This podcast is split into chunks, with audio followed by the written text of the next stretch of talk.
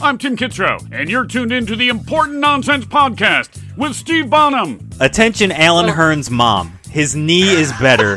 you can stop worrying. Neil Smith, even with the concussion, as long as he's cleared, probably don't have a better option. Jack Kavanaugh, Raheem Mostert, as I would like to call him. and Jason Draven. Nah, man. Just let's watch some football. Ooh, boom shakalaka. All right, welcome in, everybody. It's the Important Nonsense Podcast. I am your host, Steve Bonham. You can find me everywhere at nonsense underscore Steve, joined as always by Mr. Neil Smith. Neil, how you doing today? Doing well, doing well. Craziness, craziness, craziness this weekend. Uh, Oh yeah, Uh, it's it's week you one. get- Do you know what that means? well, I was going to say, God! why? Full on panic button. Well, I was going to ask you before we get into panic button, which will be the theme of today's show. If you don't know, folks, uh, that's always the overreaction podcast to week one. I was going to ask you, how did you react as somebody who's watched football for probably even longer than me? Uh, how did you react to the to the no fans and the the simulated crowd noise, omitting the Thursday night game where they actually did have so, a smattering of fans? How was that for you? Yeah, it was. Uh, Jacksonville had fans as well. There was so there were a couple. No one watched but- that game, Steve. Not even Gardner Minshew's mom. Hey, I did. All right. Me and Gardner Minshew's mom watched that game.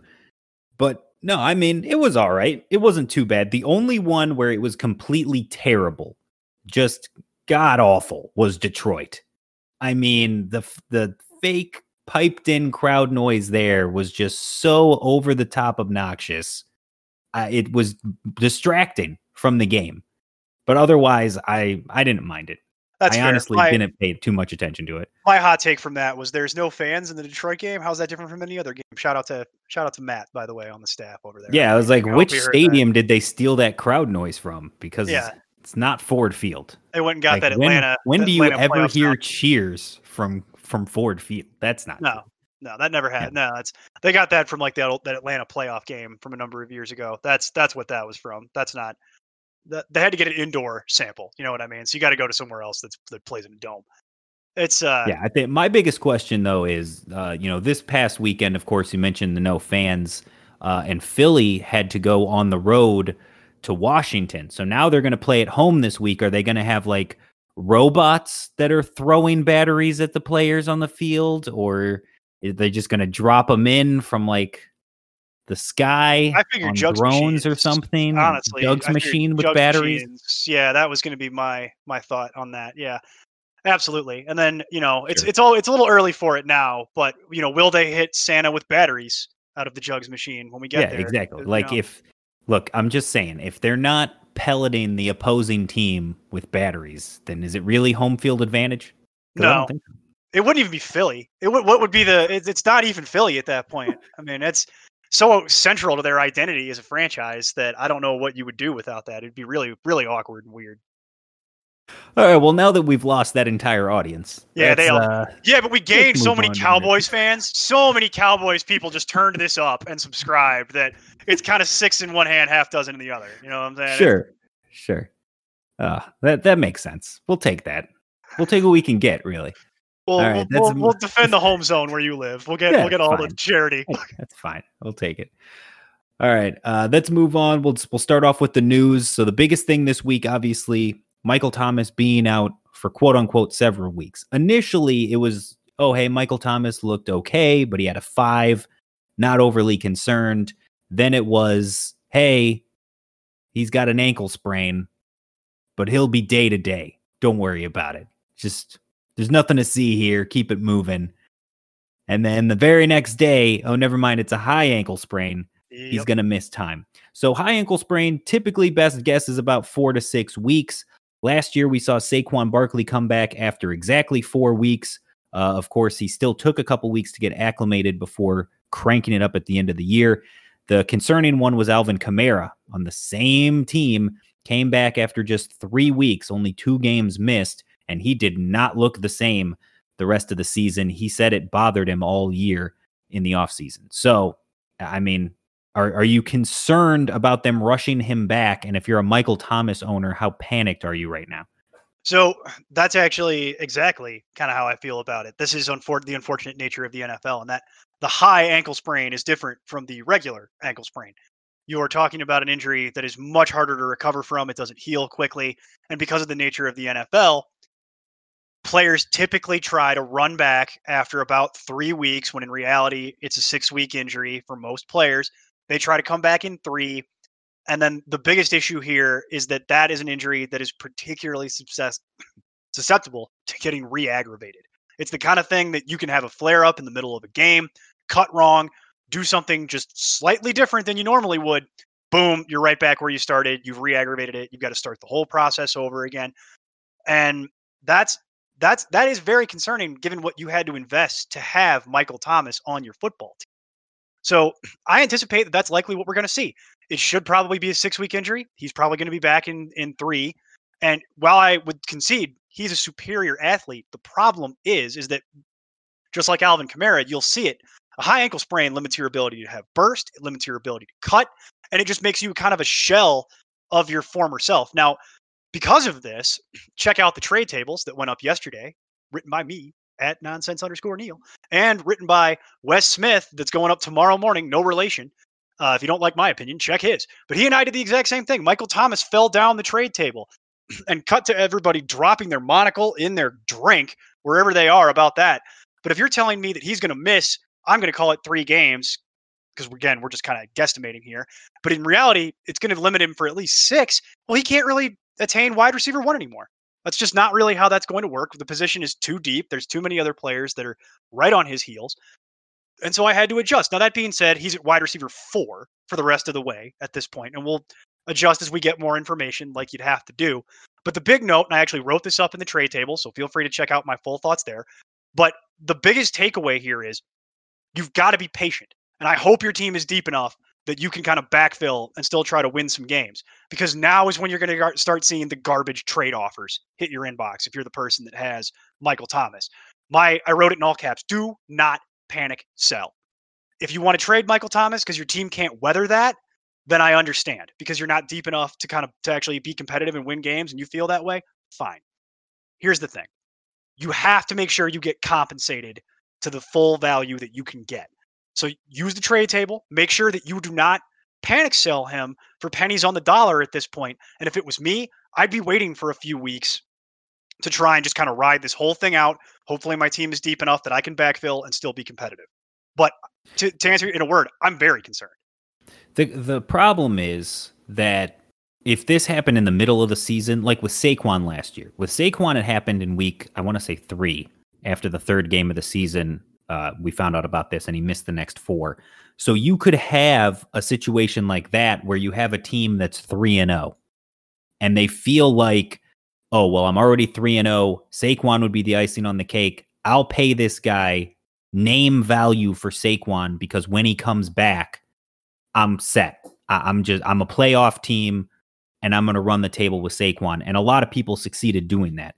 Because this happened in week 1, it's going to be very difficult to get people to buy into the idea that you can have Michael Thomas now and it doesn't matter if you lose without him. E- even if someone's 1 and 0 and you're 0 and 1 with Michael Thomas, it's hard to talk them into, "Oh yeah, come get Michael Thomas for name value and he's going to miss the next 4 to 6 weeks potentially." Like that could just crush your whole season if you pay the name value for it. So if I if me personally, I'm not even putting a low ball offer out there for Michael Thomas to acquire him because I don't even know when he's going to come back. And when he does come back, how good he's going to be out there. To your point with the cutting, the route running, the, the making the moves you have to do with the ankles, we've seen this be an issue. Even when Saquon came back after four weeks, I understand it's running backs with Barkley and Kamara, but uh, it's the same thing. You're running the routes, you're you're running uh, up and down the field, especially as a wide receiver, you're running every single play. So I mean, for me, it's going to be nerve wracking to try to count on Michael Thomas down the stretch. If I have to do it, I will. But if you're in a standard league where you only have to start two wide receivers anyway in a flex, you probably are okay and can backfill all right and survive while he's out. But we'll see. It's possible that at the end of the year, if you're in a longer term league, that you're just looking to move Michael Thomas, get you some draft picks, and start building the next year. You hate to have to already do that one week in, but that's kind of the situation you could be in. It's very unfortunate, and I stand by my statement of do not panic sell. Just because you won't put a low ball Yeah. offer out there, Steve, does not mean that the people who have Michael Thomas are not going to start seeing their inboxes filled with Oh, no, no, trash yeah. offers that I'm going to get asked For to sure. review every week on the Fantasy Life app, and I'm just gonna I'm just gonna have a standard Yeah, response. I'm saying, yeah, I'm saying that I would just stand pat. So I That's would not that's what I would do panic too if I- sell if I'm the owner, and I would I'm- not try to be buying low if I'm in if I'm someone who doesn't own him. But on that offense now, who's the next man up? Because I think that the general consensus is just that, oh, well, now it's the Emmanuel Sanders show, right? that is the general consensus is that oh it's just time for Emmanuel to to come back and try and be a wide receiver one like we've seen him do in the past and I think that he definitely sees an uptick in targets. I don't think it's possible for him to re- you know go down obviously given this. They're going Right. to spread it around a little bit more. So if you have Emmanuel Sanders enjoy that because for a while he will be the the on paper the wide receiver one on the Saints and he will see an uptick in volume for sure. That's going to happen. But that's not really the actionable piece of information for me from this. The thing that you could actually do, because realistically, do you really want to trade for Emmanuel Sanders, on a rental? It's not like Thomas is out for the year. It'd be different if that was the case. I'm not really interested in Emmanuel Sanders unless I already had him and I feel just a little bit better about playing him. That would be the, what I would do with that. In terms of things that you could actually action, uh, Tre'Quan Smith, who's Mhm. a person that I am normally under no circumstances really interested in at all, suddenly actually might have value and will be available in just about in a good portion of leagues out there. So if you wanted to, to take a shot on it, now is the time. All you Tre'Quan Smith truthers out there, and I know you're out there saying that he just needs his opportunity. He'd be the big winner. I also think Cook sees a few more targets, and uh, to the extent that Kamara could see more targets, I'm sure that'll happen too. You know what I mean? Because Michael Thomas commands such a huge percentage of of the total offensive snaps and production normally. It just makes you feel better about Kamara and some of the ancillary pieces. Not that you would have ever felt bad about Kamara after what he did last. I mean, he should have had six more points they took away at the end of the game there. I mean, I'm not you're not worried about that, but some of your ancillary pieces, Cook, Sanders, maybe got a little bit more valuable. And if you wanted to take your shot on Tre'Quan Smith, that's now is your shot. Now's your time. Yeah, to your point, um, the Saints they play a lot of 11 and 21 personnel. And if you're you're unfamiliar with those, um, you know, you hear people throwing out those those lists of groups uh, a bunch. What you have to remember is the first number is the running back and the second number is the number of tight ends and then everything else is wide receivers. So there's always 11 offensive players on the field with five offensive linemen and a quarterback. And then how do the other five pieces fit in? Well, the Saints run a lot of 11 personnel, which is one running back, one tight end, and three wide receivers. And the three wide receivers that see the most action are Michael Thomas, Tre'Quan Smith, and Emmanuel Sanders. But they also run a ton of 21 personnel when they have both Latavius Murray and Alvin Kamara on the field. And in that case, it's Thomas and Sanders. But with Thomas out, that just bumps Tre'Quan Smith onto the field even more. So even though the, you're going to see, yes, an uptick for Emmanuel Sanders, maybe a little more for Jared Cook, his role doesn't really change. Alvin Kamara's role doesn't really change.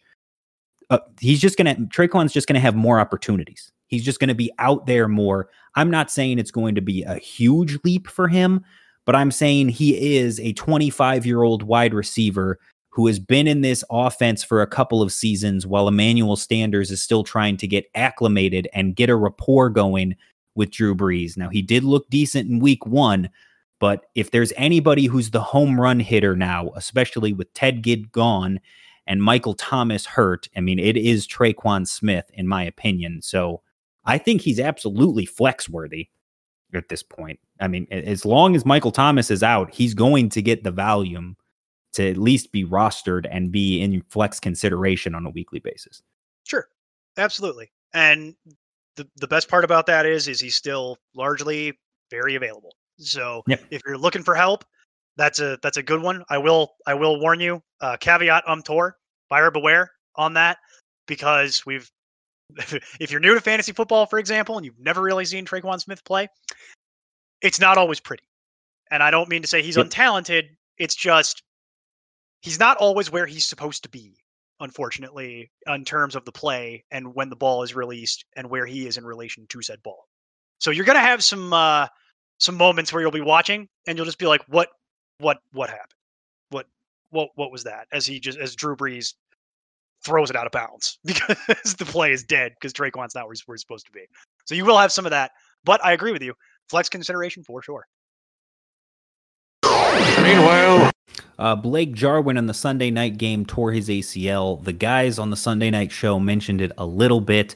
Uh, the next man up is going to be Dalton Schultz. But again, we talked about this in the offseason. Blake Jarwin was not one of our guys because we figured you've already got Zeke and the three wideouts, too many mouths to feed. You know, Blake Jarwin has never shown any explosive athleticism that leads us to believe that he's going to be some huge playmaker for them and then he comes out gets basically ignored the entire first half on his second target of the game tears his ACL.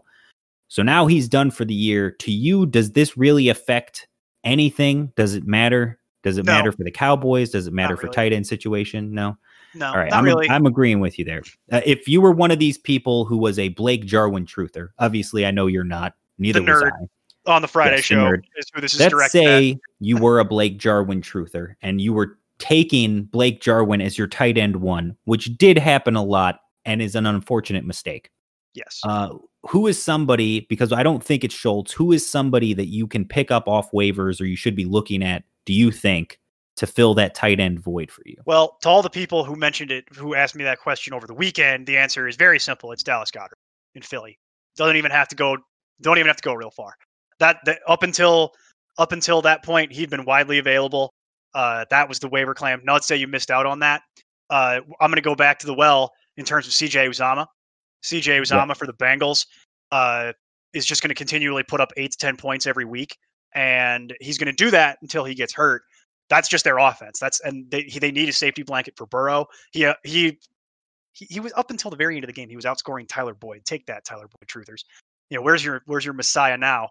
The uh the that that whole that whole situation is where I would go there. And then the final uh, note on that: if you missed out on Goedert and CJ Uzomah somehow isn't available in your league, um, I'm going with Logan Thomas for the Washington football team, the DC Riveras, uh, because it's not going to be pretty but they do utilize the tight end there.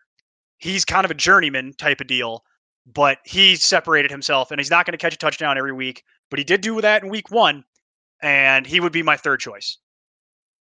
Yeah, Logan Thomas, an interesting one. He got a huge amount of the target share. He did. is the big thing there. So you know he's involved in the offense. Also, you know I have to say it, my boy. Jonnu is only Yeah, I- owned in 25% of ESPN leagues right now. Go out and do yourself a I didn't. favor. I didn't bring it up because I knew John that I, I saved it for you. Uh, I Yeah, knew you want that Yeah, one. Thank you. Thank you. Yeah. Uh, CJ Uzomah's owned in 0.7% of ESPN Which is insane. So That's just you total. can definitely have that. Um, but yes, Jonnu Smith for sure, Logan Thomas, as you mentioned. And then if you're in the 40% of leagues that do not own Dallas Goedert, I don't know what those leagues are doing, but go add Dallas Goedert. That's your choice number one for sure on that list. Go do that right away. Um, wow, some of those leagues didn't watch week one apparently. How do I get Eh, I guess not. Play. Let's play that league. Meanwhile, A little running back news. You've got Le'Veon Bell, who went to the IR. Again, remember, because of COVID, they had the new IR stipulation where you only have to be on it for three weeks. So he is placed on the temporary IR. He will miss at least the next three games. He looked like garbage anyway. Adam Gase continues to hate him.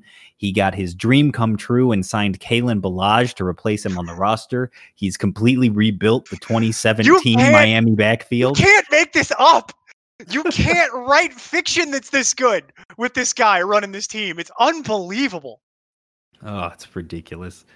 So yes, now it is Frank Gore starting with Kalen Ballage. course it up. Of and course got it is. Lamical Perine also lingering around there in the backfield. It- it is Avoid the- the, entire running situation. It- in New it is the 2017 Dolphin. It is unbelievable that he managed to get all the band back together and he went and got the set and just got all of his favorite buddies are back. And I agree with you. None of it is rosterable. None of it. And I'm I'm going to tell you this as well. Uh, one one of the most dropped players, eight percent dropped, was Le'Veon Bell. He went from 100% ownership down to like 91 or 92. I'm still not even rostering that. I still don't even want it for free. I'm not interested in it. Like it's that is such a horrible situation, and he has done nothing but look bad that I don't want any part of it, even if I can have it for free. So don't talk to me about buy low on Le'Veon Bell or throw him on an IR spot and hold out hope. No, there's no hope. Just don't. No. Just stop That- it. Stop trying No. to make fetch happen. It's not going to happen. Stop. He's gonna. You can't. You can't hold him until the end of the year. You know what I mean? And hope for something in the situation to change because he's gonna be back in like three weeks and he'll be starting again, and the whole cycle starts over. So I agree with that too. Unfortunately, boy, that's really sad. Boy, Adam Gase, running back killer. Man, oh man, that's the narrative. Speaking of uh, trying to make fetch happen, I was told that James Conner was a workhorse. What happened to that? the I was internet told tells that James Conner would be force fed. Steve, the internet told me that there was a hat that I could wear that would help me regrow my hair. Okay, like the internet says all sorts of crazy things that that aren't that aren't real. So it's par for the, The most honestly, the most disappointing part of the whole James Conner Monday Night Football story is the fact that he got hurt. Because up until he got hurt, he looked like trash, and it was a 50 50 split between him and Benny Snell, and Benny Snell looked like the better running back. Benny Snell was the more talented player of the two, and the narrative changed to, oh, well, James Conner just hurt again. No, he's bad. He is bad. That is the narrative. He is just not good. Stop trying to force James Conner on me like he is some kind of resurgent running back that's going to be a top five guy for you that you stole late in the draft. Well, There's a wanna- reason he went late in the draft. You want to know why why I can tell people to listen to the show or care what we have to say to a certain extent is because when you when I went to do rankings this week, Steve, want to guess who in the Fantasy Pros ECR for week two was running back ten?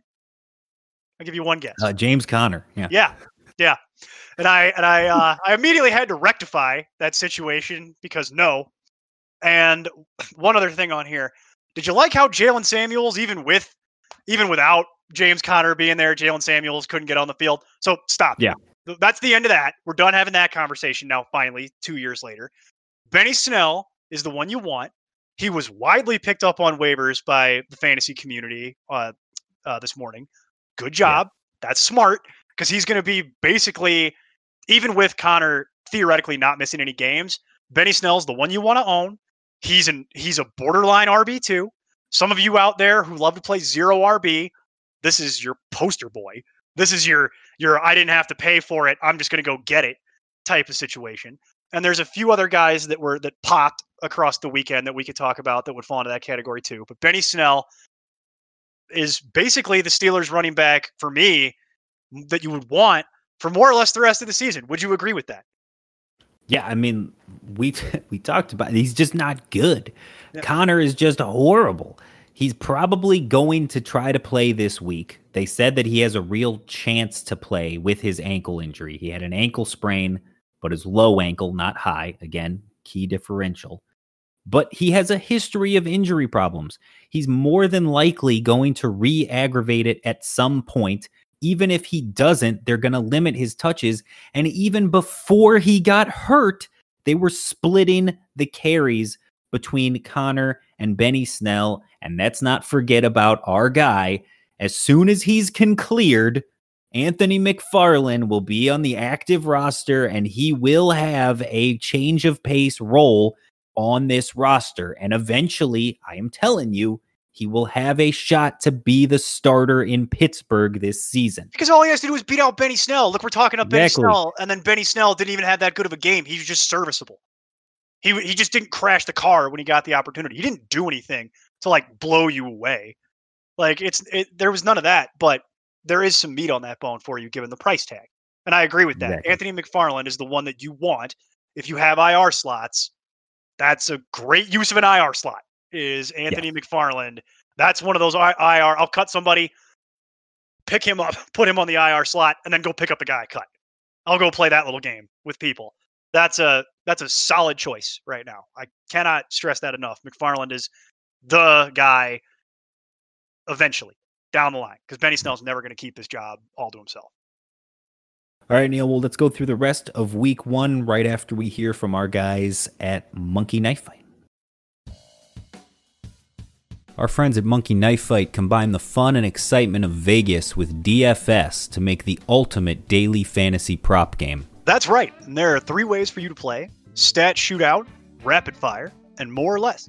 In Stat Shootout, you put together a two or three player team that'll accumulate the most of whatever stat type you've chosen to play, like touchdowns, total yards, receptions, etc. Then you choose one of the three target goals for that stat. If your team exceeds the chosen goal, then you win. And the higher the target goal that you choose, the more you can win. So if I choose a three man team for touchdowns, I can set the target at one and a half touchdowns to pay out one and a half times the entry fee, or I can go big with a target of three and a half touchdowns to pay out 15 times the entry. I mean, obviously, you go big or you go home. Obviously. Then there's rapid fire, where you select your team by choosing the highest scoring player in multiple head to head matchups of statistical categories, like who has more receptions this week, Michael Thomas or Julio Jones. Each contest will tell you how many matchups you need to get right in order to win, but again, more risk, the higher the reward. Sure, I mean, I only need to get two out of three matchups right to win one and a half times my entry. But if I can get five out of five, I'm looking at that 15 times payout again. Can buy me a lot of Jonnu Smith jerseys with that money, Neil. You sure can. Finally, there's more or less. Just depending on the contest, you'll be giving two to six players and their statistic targets for the game, like Cam Newton with 233 and a half passing yards against Miami. You have to decide if that player will get more or less than that target. But just like the others, more or less increases the payout the more risk you take.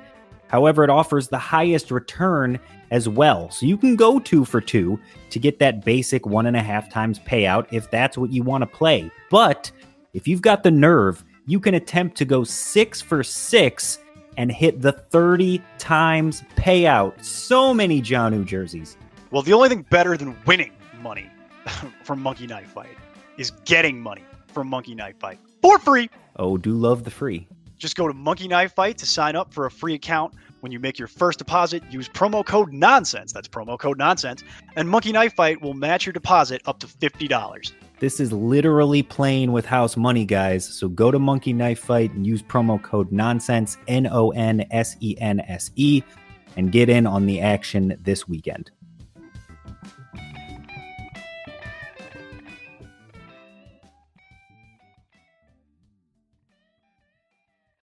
All right. So again, Neil, we're pounding the table to not overreact to things that we saw in week one. I, it's just one week. It's just one game. Based on this, you know, Sammy. If we only looked at week one ever, Sammy Watkins would be the greatest wide receiver in NFL history. That's a fact. Uh, him and DeSean Jackson. Yep. But One uh, so again, don't overreact to week one, either positively or negatively. It, if you had a player that was your guy that you planted your flag for and he had a good week one, pump the brakes a little bit. It's one out of 16. Let's see how things go. But there are some situations where we raised our eyebrows a little bit, to steal a phrase from Mr. Aiden Ware. Uh, situations that you definitely need to monitor. And it was two running back situations that really popped out for, well, me at least. I know the one that popped out for the both of us was the Ravens running back situation. Neil, what happened in Baltimore this weekend? Oh, it's it's it's bad days for folks like myself. It, it's the biggest mea culpa I'm going to have to take probably all season is my belief in the man, the myth, the legend, Mark Ingram. Uh, boy, didn't see this coming. So, to all you J.K. Dobbins believers out there, of which there are legion, uh, you were right through one week. Mark Ingram did get the lion's share of the carries, ten to seven, and just looked pedestrian, in a word the entire time. He immediately started losing carries to J.K. Dobbins, who had seven. But the more alarming thing is, J.K. Dobbins got all the red zone work and capped it off with two touchdowns, which is very bad if you're the Mark Ingram owner because we never anticipated that this would happen so quickly. There's also the weird fluke that happened that uh, none of the running backs received any targets in that game against Cleveland. And it was distressing because they were creaming Cleveland the whole game in a game that they dominated Cleveland from start to finish. None of the running backs saw a target, and they only ran the ball 17 times. So that's distressing all around. They're not getting the volume through one game that we thought they would, that they historically have had in this system. And on top of it, if you have Mark Ingram, you watch J.K. Dobbins get all the red zone work, look better than Mark Ingram, and score twice to really put that bug in the coaching staff's mind that we can trust this guy when we get down near the goal line and even in the red zone. That is all. That spells some very bad realizations for Mark Ingram owners out there. Uh, and if you have Mark Ingram, you're trying to manage through that on your roster. You're probably going to be looking for other options unfortunately, is my takeaway. And you don't want to overreact to week one. So I'm not cutting Mark Ingram. I'm not taking a lowball trade for Mark Ingram. But am I playing Mark Ingram in week two? If I have other options, I can tell you personally that because I'm so in on Mark Ingram from from throughout the preseason, uh, I'm playing Nyheim Hines in a matchup over over Mark Ingram. We'll get to Nyheim Hines at some point here, but especially in PPR. So very distressing. And if you have uh, J.K. Dobbins, you might have gotten an incredible steal out of these drafts, even with the seven, seventh rounder that you likely had to spend to get him. Because if that's going to be the splits, he's gonna he's gonna finish not only ahead of, of Mark Ingram, but he's gonna finish ahead of that seventh round uh, ADP you had to put. Uh, yeah, to your point, it was odd because last year, on average, the running backs for the Ravens had 24 carries a game and four targets per game. And in a game where they were dismantling the Browns and just doing basically whatever they wanted.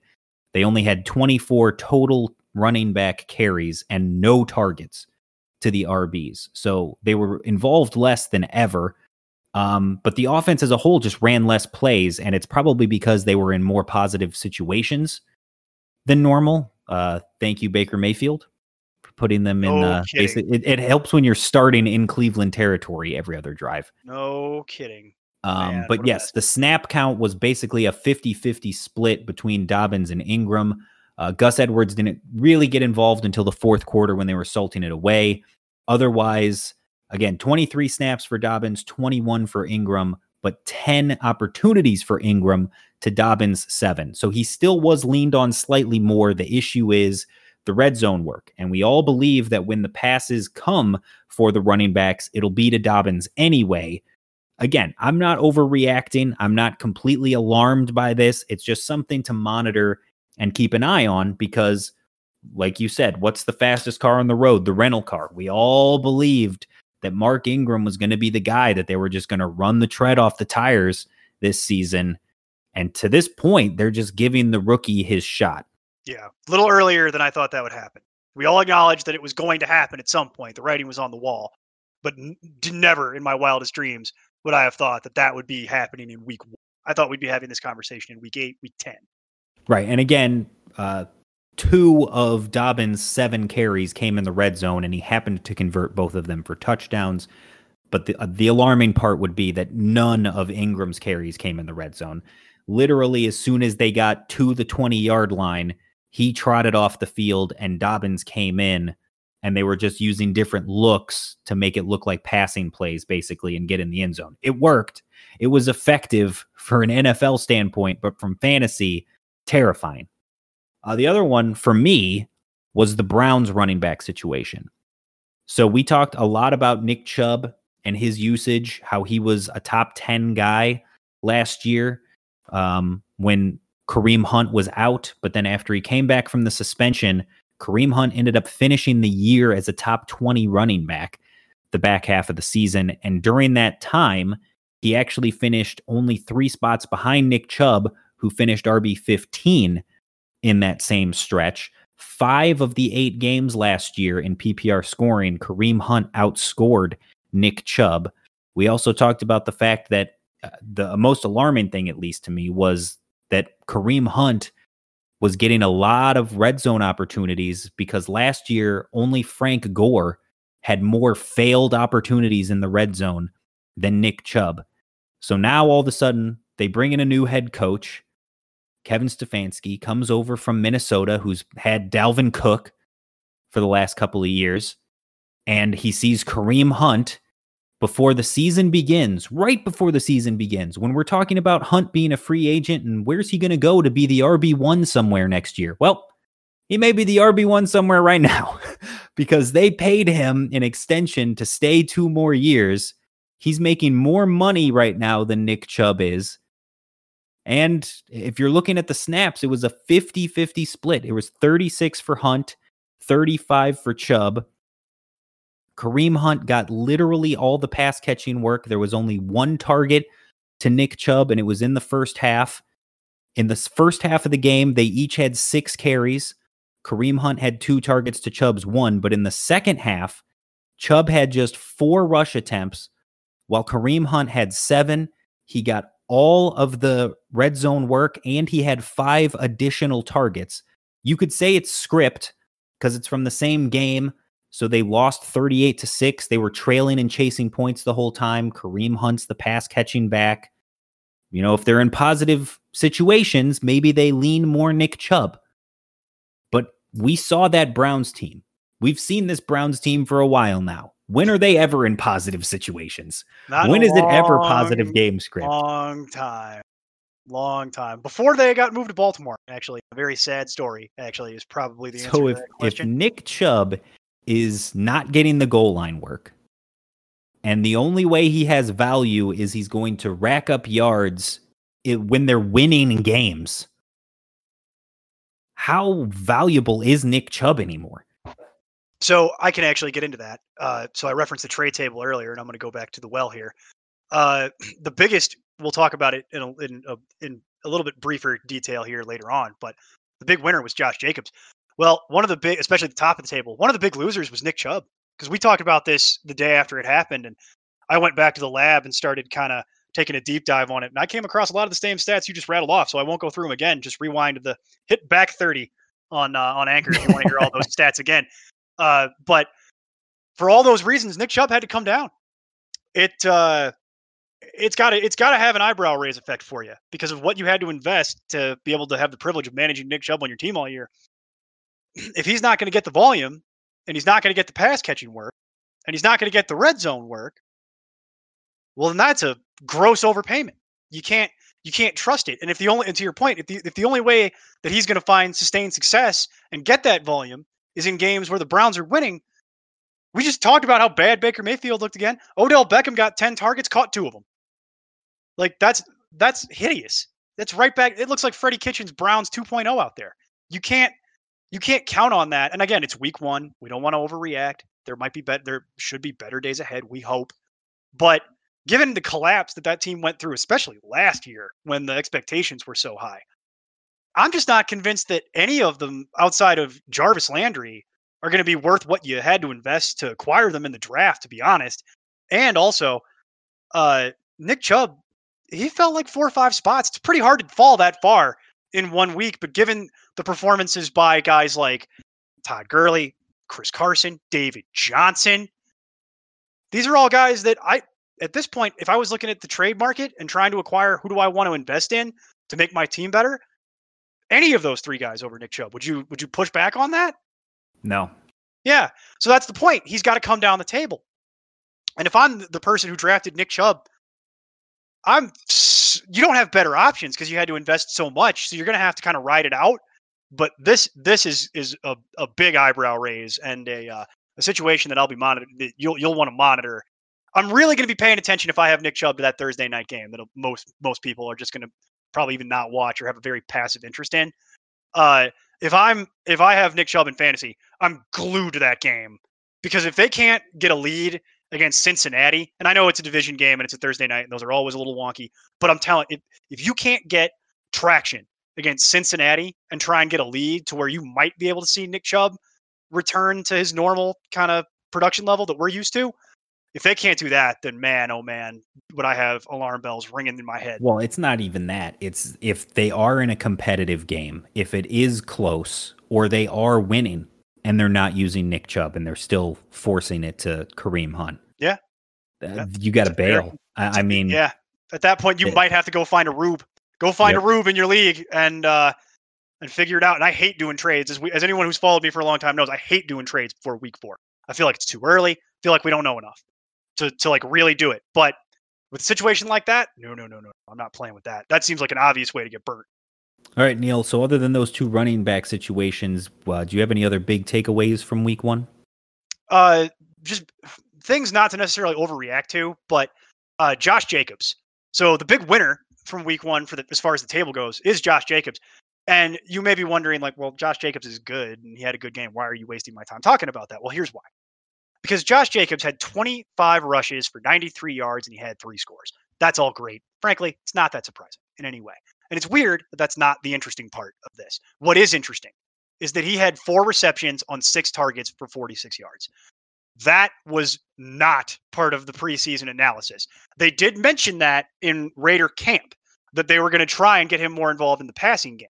And to be perfectly frank about it, we downplayed it as just coach speak, as we say, listen to these coaches and these front office people. They have no incentive to tell you the truth.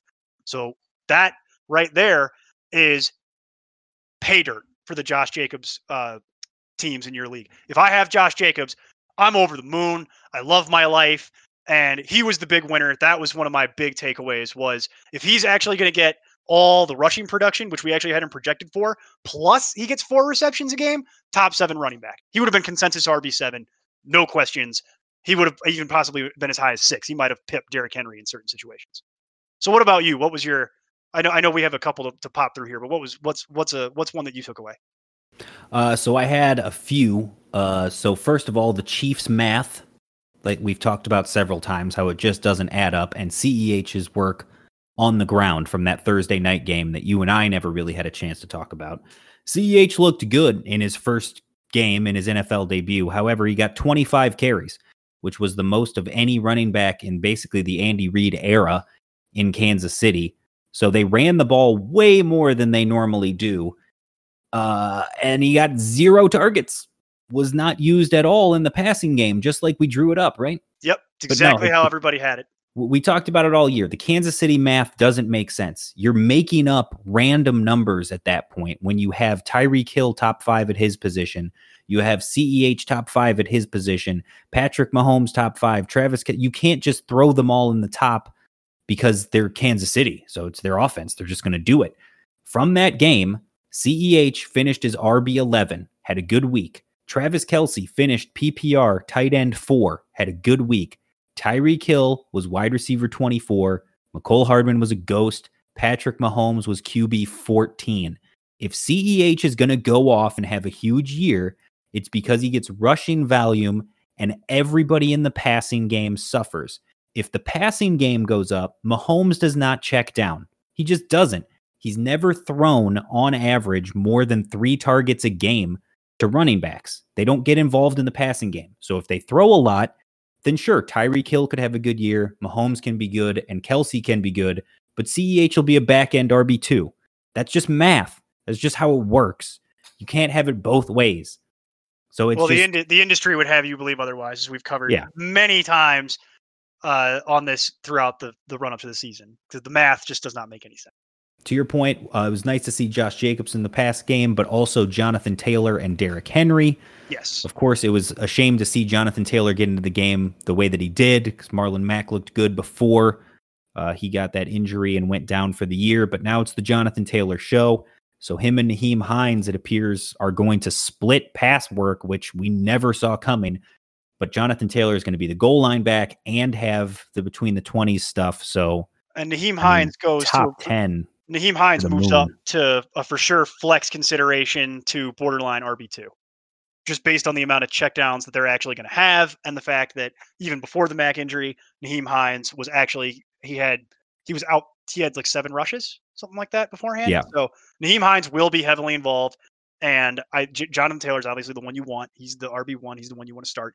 But if I can still pick up Nyheim Hines, uh, after the show. I believe he's still available in 30% of leagues from checking it before we started uh, I'm absolutely doing that. And he's a well, Steve. It's not how you and I wanted to be right, candidly, about our love for Nyheim Hines. that goes back many years when no one cares, but it's going to pay off. It looks like so. Yeah. And then I'll do another one real quick. Uh, another big takeaway: the Philadelphia offensive line. Woof. Yeah. Yeah. Woof. Our one one of our only misses from the weekend was Boston Scott having a good weekend. And. I, I would say that that's less on Boston Scott than it is Yes. that line because the no running back was going to be able to do anything behind that line. So until they start getting healthy up front, I don't care who the running back is Miles Sanders, some free agent off the street, whoever.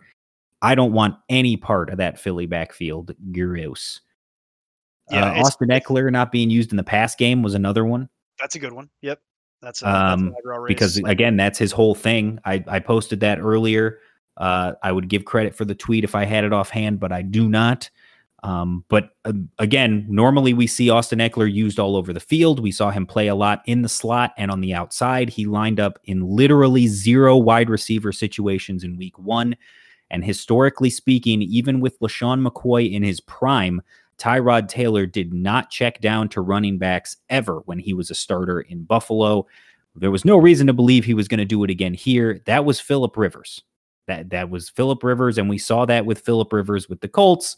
Now throwing it to Jonathan Taylor and Nyheim Hines. So Tyrod Taylor just does not check down ever to running backs. He didn't this past week. I don't think it's going to change throughout this season. And even with workhorse volume, Joshua Kelley is good enough in the red zone that I don't know how much value Austin Ekeler actually is going to have. So I would tread lightly there. Um, do you have anything else on your sheet, Neil? Other than that, no. Other than to say that uh, Josh Kelley and Malcolm Brown and Darrell Henderson, and we'll get into this more in the next section, are all folks that kind of pop off the page at this point. They were lightly drafted. They were values in the draft, and if any of those three guys is still available, given the performances we saw across Week One with struggles of people's boyfriends, i.e., Cam Akers, Austin Ekeler, those are all players that I've got an eye on on the waiver wire because you could get real production out of any of those three guys. They all are going to be involved enough based on what we've seen so far that they will carry actual value. Uh, yeah, the last couple for me. So, I really interesting stat. Over the last ten seasons, there have only been three instances now. Uh, so since 2010, there have only been three instances where one team has had three wide receivers go for over 100 yards receiving in the same game. 2013, the Giants had Victor Cruz, Hakeem Nicks, and Rueben Randle all go over 100. 2018, the Rams had Brandin Cooks, Cooper Kupp, and Robert Woods do it. And then this week, Julio Jones, Calvin Ridley, and Russell Gage did it for the Atlanta Falcons. They are all in the top 12 of wide receiver right now because of it in PPR. How we drew Everyone's talking about Ridley and uh yeah, how we drew it up, right? Everyone's talking about Ridley and his breakout season and dunking about, yeah, we nailed it. Calvin Ridley's the man. You're not wrong. Calvin Ridley's great. Nobody was ever disputing that. But what we've been talking about all offseason is why are you fading Russell Gage? Because he is the third guy and he's going to have value. And I just think that this proves he is a legit factor in that offense, much more so than Hayden Hurst. And I think this carries through the season, but it feels like it's being completely overlooked and ignored. So I, I would definitely keep my eye on that. And if Russell Gage is still available in your league, I would go pick him up. Hundred percent. He's got that Mohamed Sanu role. Yes. that- that's that's a that's a valuable role, as we know. And then the other one uh, that I will note, you and I both know, I am far from a Josh Allen guy. Okay. I am definitely not a Josh Allen truther, That's to fair. say the least. However, he finished QB3 in week one. In his career, they get Miami this week. Okay. Get this against Miami in the four games in his career he has started against the Dolphins, he has finished as QB2, QB1, QB10, and QB1. He averages 31.8 points per game against the Dolphins. So when you're setting your DraftKings or FanDuel lineup this weekend, make sure you got Josh Allen in there. So All right, there you that- go. that- You're that's welcome, actually America. hey, we actually did useful useful advice for the first time in four years. We did it. We did it. We managed to do it. All right. So again, back to overreactions from week one. What do people love to do when they overreact, Neil? They bail on their preseason darlings way too soon. Players you should be targeting because they were a bad drop today for no apparent reason. Number one, and this is it's partly because he's my boyfriend and a little bit bitter, but I call this affectionately the Matthew Berry effect. Uh, because Daniel Jones was the number one dropped quarterback this week. Uh, 6.6% of leagues put Daniel Jones on waivers. And I feel like that's a lot of, you know, I did the math, I did the projections, I went through all this in March, and I looked at it and I said, look, Neil, when you go back through it, I think Daniel Jones is going to be a top 10 guy. I've been talking about this for six months now. And then what happens?